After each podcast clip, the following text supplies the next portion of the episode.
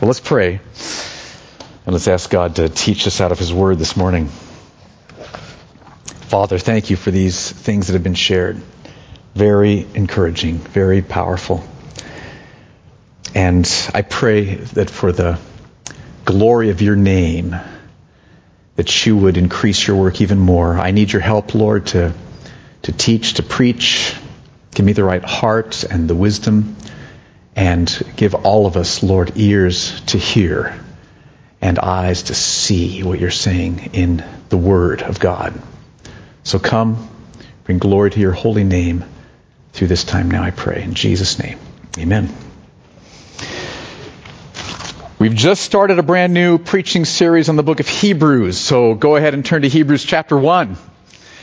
And if you need a Bible, as we always say, raise your hand because we are passionate about studying the scriptures here, verse by verse, in detail. And so you're going to want to have the Bible open in front of you. The words in the Bible in front of you are by far the most important words you're going to be hearing this morning. My goal is to help you see these words, understand these words, what's going on here. So, um, and in the Bibles we just passed out, Hebrews chapter 1 is on page 1001, just to help you turn there. Now, we saw last week that this letter to the Hebrews was written to a small house church in Rome. Lots of different, lots of house churches, and there was one particular one that this letter was written to because they were struggling spiritually. And one of the biggest areas they were struggling in was that because they'd become lax in their clinging to the Word of God. They become lax in studying the scriptures. Uh, the, their Bibles were closed at home, or actually the, the, the scrolls were, were, were not unrolled at home. They didn't read the scriptures. They weren't studying the scriptures. They weren't meditating on the scriptures. They weren't feeding on the scriptures. Um, they were probably more interested in stuff like, you know, gossip or, you know, what the latest, you know, gladiators were doing in Rome or different political developments amongst the Caesars and the Senate or whatever it might have been. But what had happened was that they'd become lax in their, their clinging to God's Word. And so that's the very first problem that the author of Hebrews tackles. And you can see it in chapter 2, verse 1. Read what he says in this first verse of chapter 2. He says, Therefore, whenever you see the word therefore, I hope you're a little like, notice, notice, okay? Therefore, we must pay much closer attention to what we have heard, lest we drift away from it. Now, that word therefore shows that all of chapter 1 is leading up to this conclusion. All of chapter 1, verses 1 through 15, is, is leading up to, therefore, we must pay much closer attention to what we've heard. And let's put the arc up for, for chapter 1 to chapter 2, verse 1. I want to give you a picture of what this looks like so that you have a kind of an overview of chapter 1 and then leading into chapter 2. Can we kick that first slide up? How about the next slide?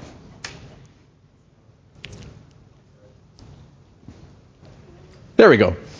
Okay, so here's, here's how the, the flow works. So in chapter 1, 1 through 4, uh, the author says, Because God has spoken to us by his Son, and in chapter 1 verses uh, 4 through 15, and because, or 5 through 14, because the Son is superior to the angels, so two big becauses, because God has spoken to us in His Son, and because His Son Jesus is superior to the angels, therefore, big punchline, we must pay much closer attention to the words that we've heard, to what we've heard.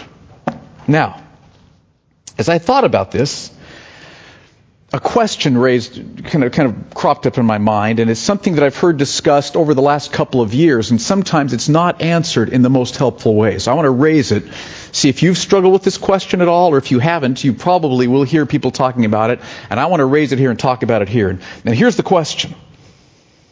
If God has spoken to us in the person of His Son Jesus, that is, if Jesus came to the earth so we could know Him, connect with Him personally, then you'd think the big punchline would be, therefore, know Jesus. Cling to Jesus. Connect with Jesus. You wouldn't think the punchline would be, therefore, know, cling to, hear words, hear truth, read a book. Right? So my question that I want to pose to begin with, just to, to, to think about this, is are we, are we supposed to pay close attention to Jesus? Or are we supposed to pay close attention to words about Jesus? Which are we supposed to do? And I, and I hope you're already anticipating the question. The author of Hebrews would say the answer is both. Okay? Both is the answer. See, Christianity is all about a relationship with Jesus Christ. That is our passion here at Mercy Hill Church. How are you doing in your relationship with the living Jesus? Do you know him? Do you walk with him? Do you talk to him about what's going on with this and what's going on with this? Do you pour your soul out before him? Do you talk to them about the things that are thrilling you and the things that are frightening you? Is Jesus your friend? Is he your Lord? Is he your Savior? Is he your all satisfying treasure? Christianity is all about a relationship with Jesus Christ. Do, do you know him? Oh, if you don't yet, you are in for something amazing. Okay, I won't go anymore. That's just, just, just leave that one for a moment. Okay. So it's all about a relationship with Jesus Christ. And Christianity is all about words in this book. Truths in this book. That's why the author says what's most important is that you cling all the more closely. You pay much closer attention to the words you have heard. And, and here, here's why. It's because the way that we have the strongest relationship with Jesus is through meeting Him in the truth of His Word. That's how God has set things up. The way we connect the most closely with Him is in the truth of His Word. It's not by just kind of out here in, in, in, a fog somewhere, but we, we see Him. Now, here's an example. Tuesday, I got a phone call, and uh, when I hung up from this phone call, I, I was feeling fearful. I was feeling uh, discouraged. I was, I was really worried. Worried, fearful, and discouraged. And, and I know um, from the scriptures and from walking with Jesus that when, when, when fear is rising up and discouragement and worry rises up, at that moment, I, I'm, I'm not, I don't, my heart connection with the living Jesus has dissipated. Right? You understand that. Because I'm not seeing him, I'm not knowing him, I'm not trusting him anymore at that point. And so what, what can I do? How do I see him again and sense his presence again and trust his love and power and mercy and authority again? Well, I, I quoted to myself Romans 8:32, which goes like this. Um, I wrote it down because I knew I'd forget it if I was up here. Romans 8:32 says, "He who did not spare his own son, but delivered him up for us all." How will he not also with him, his son, freely give us all things? And so I quoted that to myself and I, and I just talked. I talked to God the Father and to Jesus the Son about this. Father, you, you did the excruciatingly difficult thing for me of sending your own son and, and slaughtering him in my place so that I could be forgiven. Dads, think about your son that would be the most excruciating thing to do.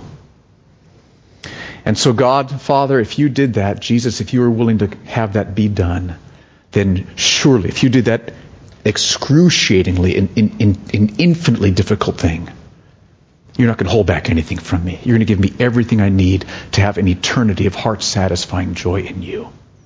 Okay? So I was just talking to talking to the Father about this. I was talking to Jesus about this, and as I did, as I as I sought Jesus in the truth of the word slowly, slowly, I, I started to see more clearly. The problem shrunk and the Father was magnified. You know how that goes?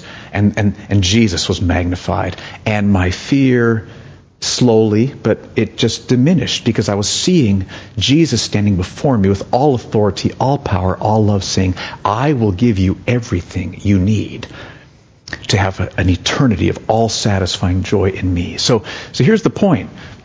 The result of Romans 8:32 was that there's a heart connection with the Lord, the living Jesus. That, that's how it works. And that's why the author says what he does in chapter 2, verse 1.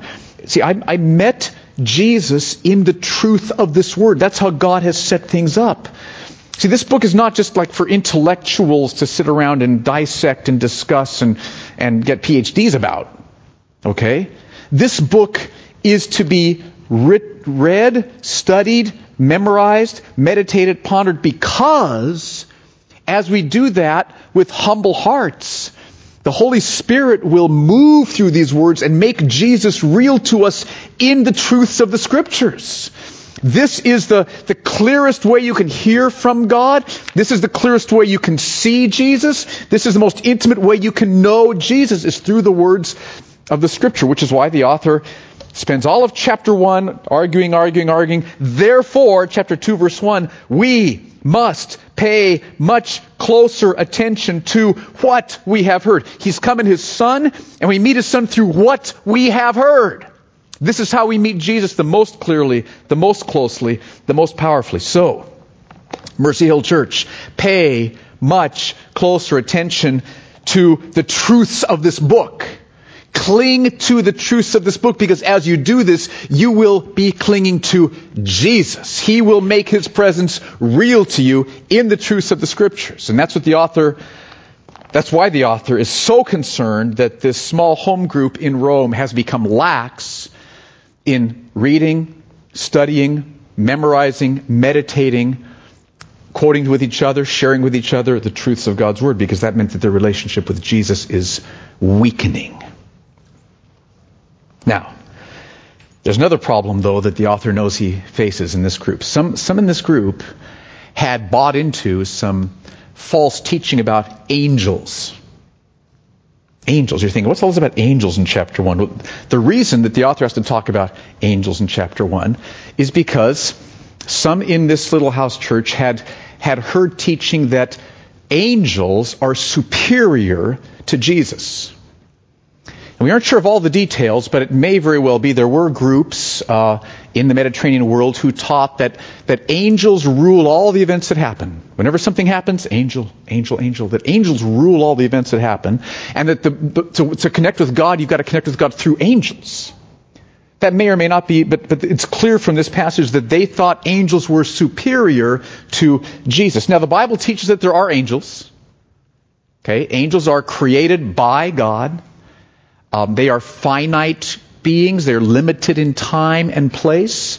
But there are angels, okay, created by God to serve God's purposes. But these believers had bought into some false teaching. And so if, if, if, if they're thinking that angel, like in God's organizational chart, you got God, and then you got angels, angels, and like Jesus is way down here somewhere, they're going to have a very hard time buying what God has revealed about Jesus. And so he's got to clear up their wrong thinking about angels before they will pay heed to what he has written in his words. That's what he does in verses 5 through 14. And as I studied these verses, uh, I saw four more reasons. We saw some last week, but four more reasons why we should cling to these words about Jesus. So let's look at them. Four more reasons. Just in case you weren't entirely convinced last week, okay, four more. And be relentless about this. This is so important. So the first reason is this. It's because Jesus is the only Son of God and because he is worshiped by the angels. Okay? Again, imagine org chart, God's organizational chart. God's up here, and imagine that you thought that all these angels were here and that Jesus was, was way down here. Think of how these verses would have blown you away. Start in verse 3 of chapter 1. He, Jesus, is the radiance of the glory of God and the exact imprint of his nature. And he upholds the universe by the word of his power. He does, not the angels. He upholds the universe by the word of his power. After making purification for sins, he sat down at the right hand of the majesty on high, having become as much superior to angels as the name he has inherited is more excellent than theirs. In verse 5. For to which of the angels did God ever say, You are my son? Okay, that's the more excellent name that he's inherited. Which of the angels did God ever say, To which of them, You are my son? Today I have begotten you. You know, that, that verse is a quote from Psalm chapter 2, verse 7. And here's what it's talking about. After Jesus died, uh, God raised him from the dead. And, and when God raised Jesus from the dead, Romans 1, Paul, Paul says that this was God displaying. This was God demonstrating. In, in a sense, this was God um, showing that Jesus is God's son. This crucified man isn't a criminal, not just a, a, human being. He is God's son. So in a sense, by displaying him as God's son at that point, by demonstrating, he'd always been God's son, but this is the time when he was brought forth as God's son, in a sense, begetting as God's son. He'd always been God's son. But by raising him from the dead, God displayed him, demonstrated him, honored him as being God's son. And then think about it. Sons are the same kind of being as their fathers are. Okay? Right? Nobody would disagree with that. All right? And so we talked about Natalie Ramazina earlier, but so Jonathan Ramazina is the same kind of being as Brandon. So he's a, he's a human being. That's how it works. And Jesus, being God's Son, means that he is the same kind of being as God the Father is. Fully God. So that's what the author wants to have his readers just be, whoa, this is very different than this different organizational chart we were thinking of here. Keep going in verse 5.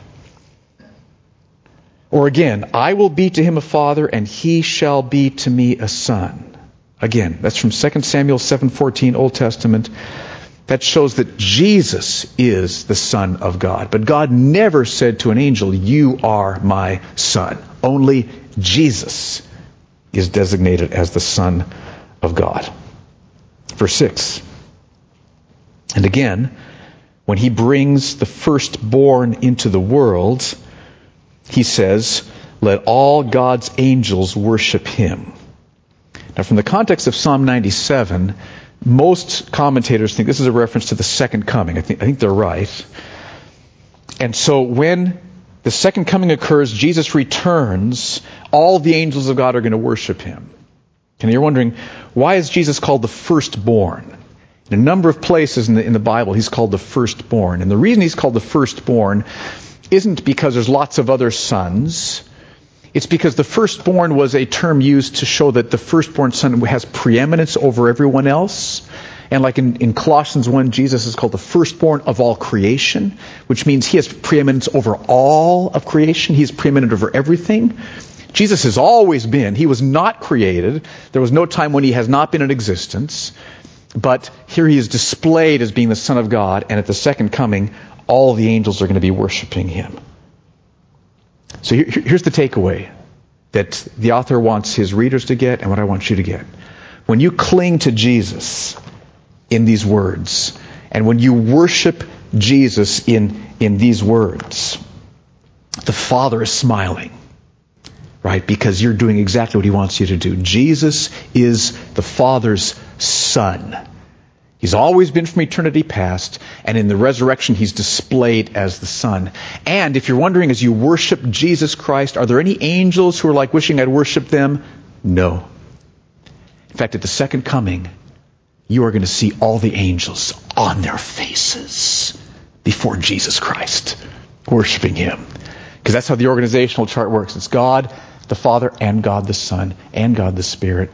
And then there's this infinite decline, and then down here there's angels down here. Okay, that's how it works.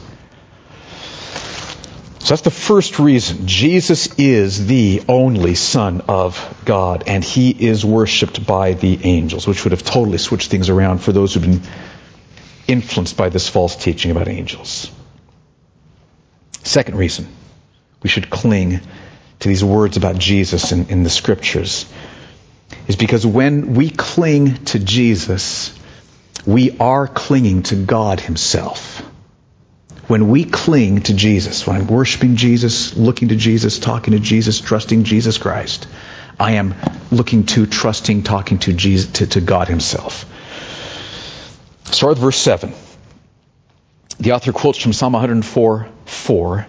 Of the angels, he, God says, He makes His angels winds and His ministers, the angels are ministers of God, a flame of fire. So the point is that angels are ministers of God. Okay, get that in your mind. Angels are ministers of God. But in these next verses now he's going to say, but Jesus is God. Big difference. Okay, angels are ministers of God. Jesus is God. Now, he quotes from Psalm 45 in verses 8 and 9. These are fascinating verses in the Old Testament. Okay, the Old Testament, which affirmed that there is one God, which is absolutely true. And in these verses, the author says something very curious. He says that there is a, a king who is God. You see that right in verse 8. But of the Son, he says, and he quotes from Psalm 45, Your throne, O God, is forever and ever. So see that God's on this throne, there is a king, and this king is God. Your throne, O God, is forever and ever. So who's the king? God. God is the king, right? Yeah, Jesus we'll get there. You're right. Okay. Keep going. The scepter of uprightness is the scepter of your kingdom. You have loved righteousness and hated gladness. Who's he talking to? The king who is God, right? Now look at this next line. Therefore, God, your God, has anointed you with the oil of gladness beyond your companions. So do you see that Jesus is the king who is God, who has been anointed as king by God? So Jesus is God, the king is God, and the king was anointed to be king by God. How can that be? How can Jesus be a king who is God and be anointed by God? Here's why. Because the Bible teaches the doctrine of the Trinity. God is three persons God the Father, God the Son, God the Holy Spirit. This is so crucial to, to get clear in our minds. God the Father, God the Son, God the Holy Spirit. And that does not mean that each member of the Trinity is like one third of God. Okay? What it means is that each member of the Trinity in himself is fully God. So just ponder this. So God the Father is fully God. In himself, all that God is, is in God the Father. So when you're connecting with God the Father, it's not like, well, there's just a third here. I want to get, no, all of God, okay? And God the Holy Spirit is himself fully God. All of who God is, is in the Holy Spirit. So when you, through faith in Christ, have the Holy Spirit dwelling in you, you have all of God fellowship with by the Holy Spirit. Okay? And now the point of, of this passage, Jesus Christ is fully God. All of who God is, is in Jesus Christ. Powerful. So Jesus is God, which means that when you cling to these words about Jesus, when you love Jesus in the Word, when you trust Jesus in the Word, when you're talking with Jesus, you are clinging to, trusting, talking to God. Do, do you honor Jesus as God? Can you unflinchingly, without any like, eh, just, you're God. You are fully God. Because when you say that, the Father is smiling. That's my boy. Smiling, okay? So don't have any hesitation about this. And of course, they needed to get their thinking straight because they had put the angels up over who Jesus was. That's the second reason. When we cling to Jesus, we are clinging to God. Third reason. It's because Jesus, who created everything, will never change. He created everything, including the angels, and he'll never change. Look at Psalm, uh, well, it's verses 10 and 12, which is from Psalm 102. Now, here's how this flows. The author has just shown us that Jesus is fully God from the previous quotations. So now he can apply in this next passage, Psalm 102, which is about God, he can apply that to Jesus because Jesus is God. Look what he says, verses 10 through 12. He says, You, Lord, laid the foundation of the earth in the beginning, and the heavens are the work of your hands. Jesus laid the foundation. The heavens are the work of Jesus' hands. They, the heavens, will perish, but you, Jesus Christ, the Son of God, remain. They will all wear out like a garment. Like a robe, you will roll them up. Like a garment, they will be changed, heavens and the earth, but you are the same, and your years will have no end. So Jesus, who created everything, will never change. Now here's, here's the picture I thought of. It's like you're on an iceberg, okay? You're on an iceberg, and this iceberg is slowly melting. Okay, that, that, that's what life on earth is like. Okay, your house is one day going to be gone. Okay, your money one day is going to be gone. Your career one day is going to be gone. Okay, and all, the things that are in this world of this earth, it's like an iceberg, and it's it's going to melt. It's melting one day, and it's getting smaller. One day, it'll just be gone. Okay, yikes! So here we are. We're all on our little icebergs. Okay, but then this ocean liner pulls up, big, massive ocean liner. And you look up and you see the uh, HMS Word of God. Okay? And Jesus is the captain. Right? He says, uh, the iceberg you're on is melting. It's all going away. Come on board. This ocean liner's always going to be. That's the picture the author wants us to have. See, when, when you cling to, when, when your heart is clinging to your career. Now again, career is important. God's called you to your career. Okay, right? My career is not holier than your career if you're called by God to do your career. Okay, so nobody, nobody quit your jobs tomorrow. All right, are we clear on that? We're not clear on that yet. Okay, are we clear on that? All right. But if you, if you, if you are clinging to your career as what's going to satisfy you, if that's your security, if you're clinging to your money is that what's going to satisfy you? If you're clinging to popularity, if you're clinging to anything else except for Jesus Christ, you're on the iceberg, which is melting. Okay, that's where you are. But if you're clinging to Jesus as revealed in His Word, then you are on the ocean liner, which will always be there. So what are you clinging to? I mean, honestly, in, in your heart of hearts, when you get discouraged, when you get sad, when you feel insecure, what do you look to and say, yes, got my job, got my house, got my wife and kids? These aren't bad things, right? Okay? But what are you clinging to? Another reason for why we need to be clinging to Jesus as he is in his word. Because whenever you cling to the living Jesus, you are on the ocean liner, which is not melting. Okay, that's the third reason. Fourth reason. Here's another reason we should cling to these words about Jesus. It's verses 13 and 14, and it was puzzling to figure out what's going on here. Verse 13. To which of the angels has he ever said, Sit at my right hand until I make your enemies a footstool for your feet? And that's what God the Father said to Jesus after Jesus died on the cross See, let me back up. From eternity past, Jesus had always been fully God, equal to the Father in every way.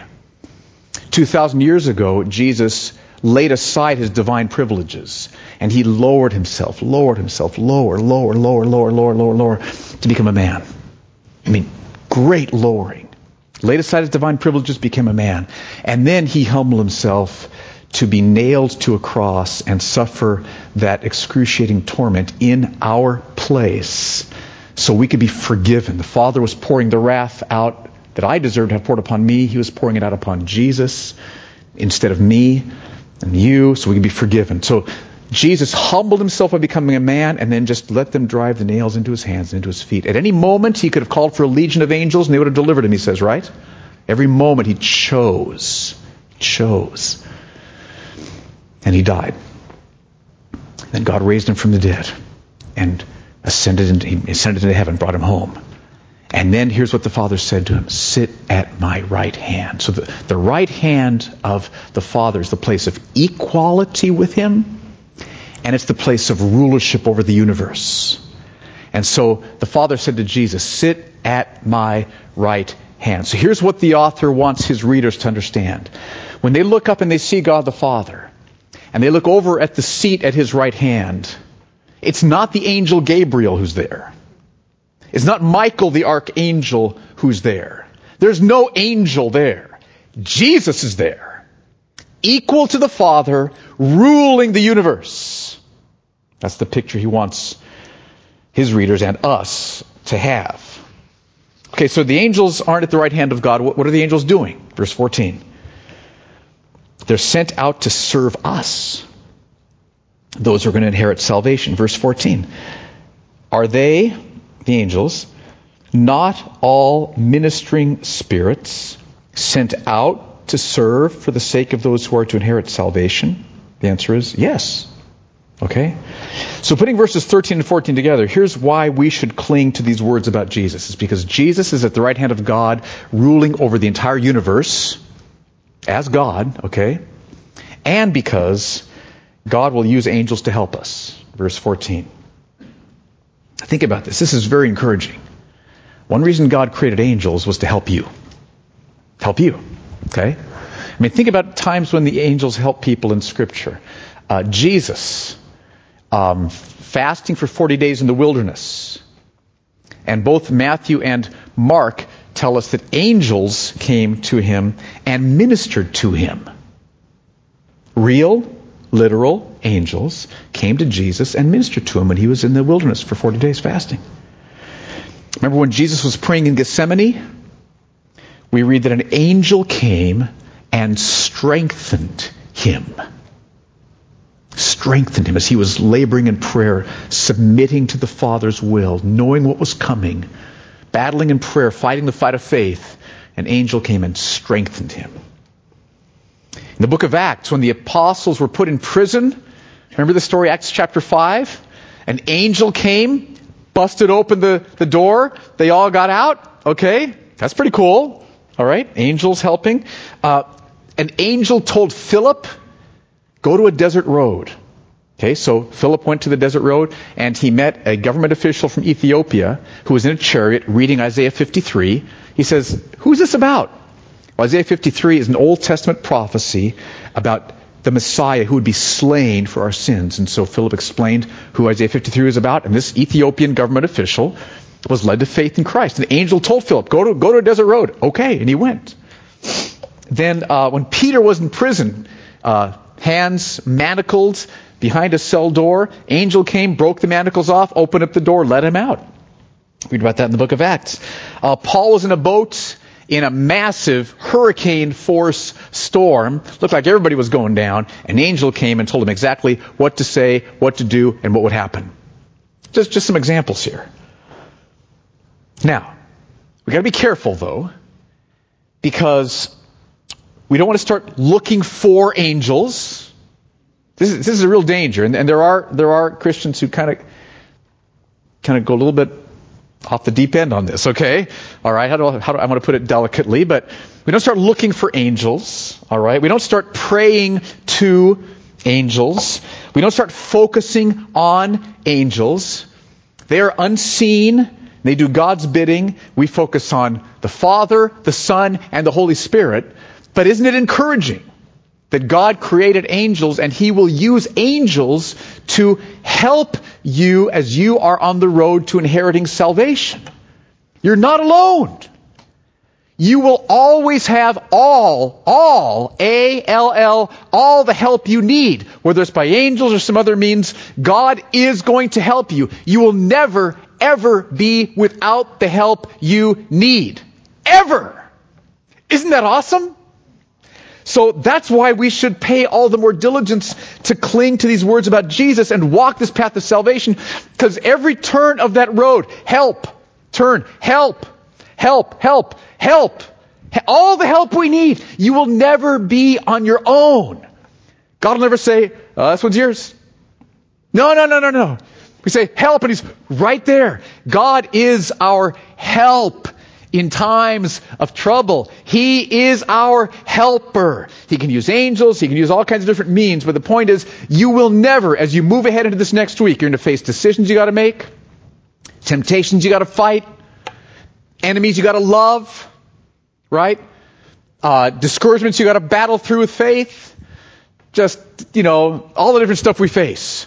At every turn of the road, God will give you all, all, all the help you need. Isn't that encouraging? So, cling to these words about Jesus. That's where he's going with this. Okay, now what, what questions does this raise up in your mind? We covered a lot of ground here. He's quoting all these Old Testament passages. I am not sure. Uh, a lot of commentators think that they that they were Jewish background. Okay, uh, he quotes a lot of Old Testament, and he talks a lot about the priesthood that we'll be talking about soon. It may be. Other commentators say uh, maybe not. It, not lots at stake in that question. I mean, so good question though. But let's let's keep that question in the back of our minds as we study and see what you think as we keep reading the book. Okay. What else? Okay, let me keep going. Let me let me give an answer and then keep follow up. If, if I if I implied that one person is another person, then I was wrong. Okay, that, that's not what I meant to communicate at all. There are three persons in the Trinity: God the Father, God the Son, and God the Holy Spirit. Each of them are distinct persons, distinct centers of consciousness might be a, too strange of a word to use, but, but a person. Okay, there's three persons in the Trinity. God the Father loves the Son. Okay, the Son loves the Father. The Holy Spirit honors the Son. So we've got three persons. Okay? At the same time, when I say that each person in the Trinity, that all of who God is, is in that person, the point I'm saying is, is that there's, is that when you connect with the Father, you're getting all of who God is, and same with the Son, same with the Spirit. So, does that help any? And, and, and this, so as long as you understand what I'm, what I'm saying and not saying, it's really important. Um, I can't explain how that works. I don't want to pretend that I can. And, but here's, here's what I do. I mean, we need to think, and I, I don't think there's anything fundamentally contradictory about it. I just have no categories for it. Okay? I mean, my, I've got a little pea-sized brain, and there's all kinds. I mean, God is like God, and so it it, it hangs together for me. Um, I, I don't find anything, like I said, contradictory about it, but I don't understand it. So, and we can talk more, but I'm sure anybody else resonating with Josie's question? Just a few of us probably. So as long as you understand, I'm not saying that one person is another person. That's, that's not what the Bible teaches. Three persons, one God. Yes. Pea-sized brain, worship. Okay? Other questions? This is good for us to wrestle with these things. The doctrine of the Trinity is crucial to get. Okay? Um, as much as we can. Um, that, that's not, as I studied those verses, Chris is asking about verses 8 and 9, which are a quote from Psalm 45. As I read Psalm 45, I don't, I don't, I don't think there's anything being added here. In other words, and it's, it's a puzzling thing in Psalm, Psalm 45 itself shows that there is a king who is God on the throne, king who is God on the throne, and that God has anointed him. I mean, so that's, I don't think anything's being added here. I think this is something that's coming from the text itself as I, as I read Psalm 45. So, um, in other words, because Psalm 45 is being quoted directly here in these verses, verbatim from, from the Old Testament, right? And so as I read verses 8 and 9, your throne, O God, he's talking about God here, right? So the you is referring to God, is forever and ever. The scepter of uprightness is the scepter of your kingdom, this God who is the king, his kingdom. You, this God who is king, have loved righteousness and hated wickedness. Therefore, God, your God, well, who's the you referring to there? The king who's, who is God. The king who is God, God has anointed him to be king. So here we have a king who is God, who is anointed by God. Are you all just like falling asleep or you're tracking with me here, okay? So all I'm saying is here's an Old Testament passage, kind of like Isaiah chapter 9, where one of the names given to the servant is, Your name will be Almighty God. It's like, whoa. Old Testament talking about a baby being born who is Almighty God. Here we have a king who is God, who's anointed by God. So you have two gods. That's not the right language to use. but we have the evidence of the Trinity there. So that's how I've taken it. I would read Psalm 45, see if you see how that works in the passage there. But we need to stop. Oh, I'm, I, I, sorry. Okay. So here's my encouragement to you, Mercy Hill Church. Cling, cling, cling, cling. Pay much closer attention to the truths of who Jesus Christ is. Memorize God's Word this week. Meditate on God's Word this week. Study God's Word this week. Read God's Word this week. Open up the Bible with your family this, this week as you talk together. Pray over God's Word this week. Meet Jesus in the truths of Scripture this week. Pay all of them the closer attention to the things we've heard about Jesus Christ for these reasons. Okay, let's stand. I'll pray over, over us. Lord, strengthen us in this, I pray. So many distractions can pull us here and there. I pray that right now, by the work of your Spirit, you would use these astonishing, glorious truths about Jesus Christ at the right hand of the Father, being God, being the, the unchangeable one. Everything else is going to be fading away except for you and your purposes in Christ. So, Lord, motivate us, strengthen us, help us to study, cling, read, share, pray over the truths of Jesus Christ in the Scriptures, I pray. In Jesus' name, amen.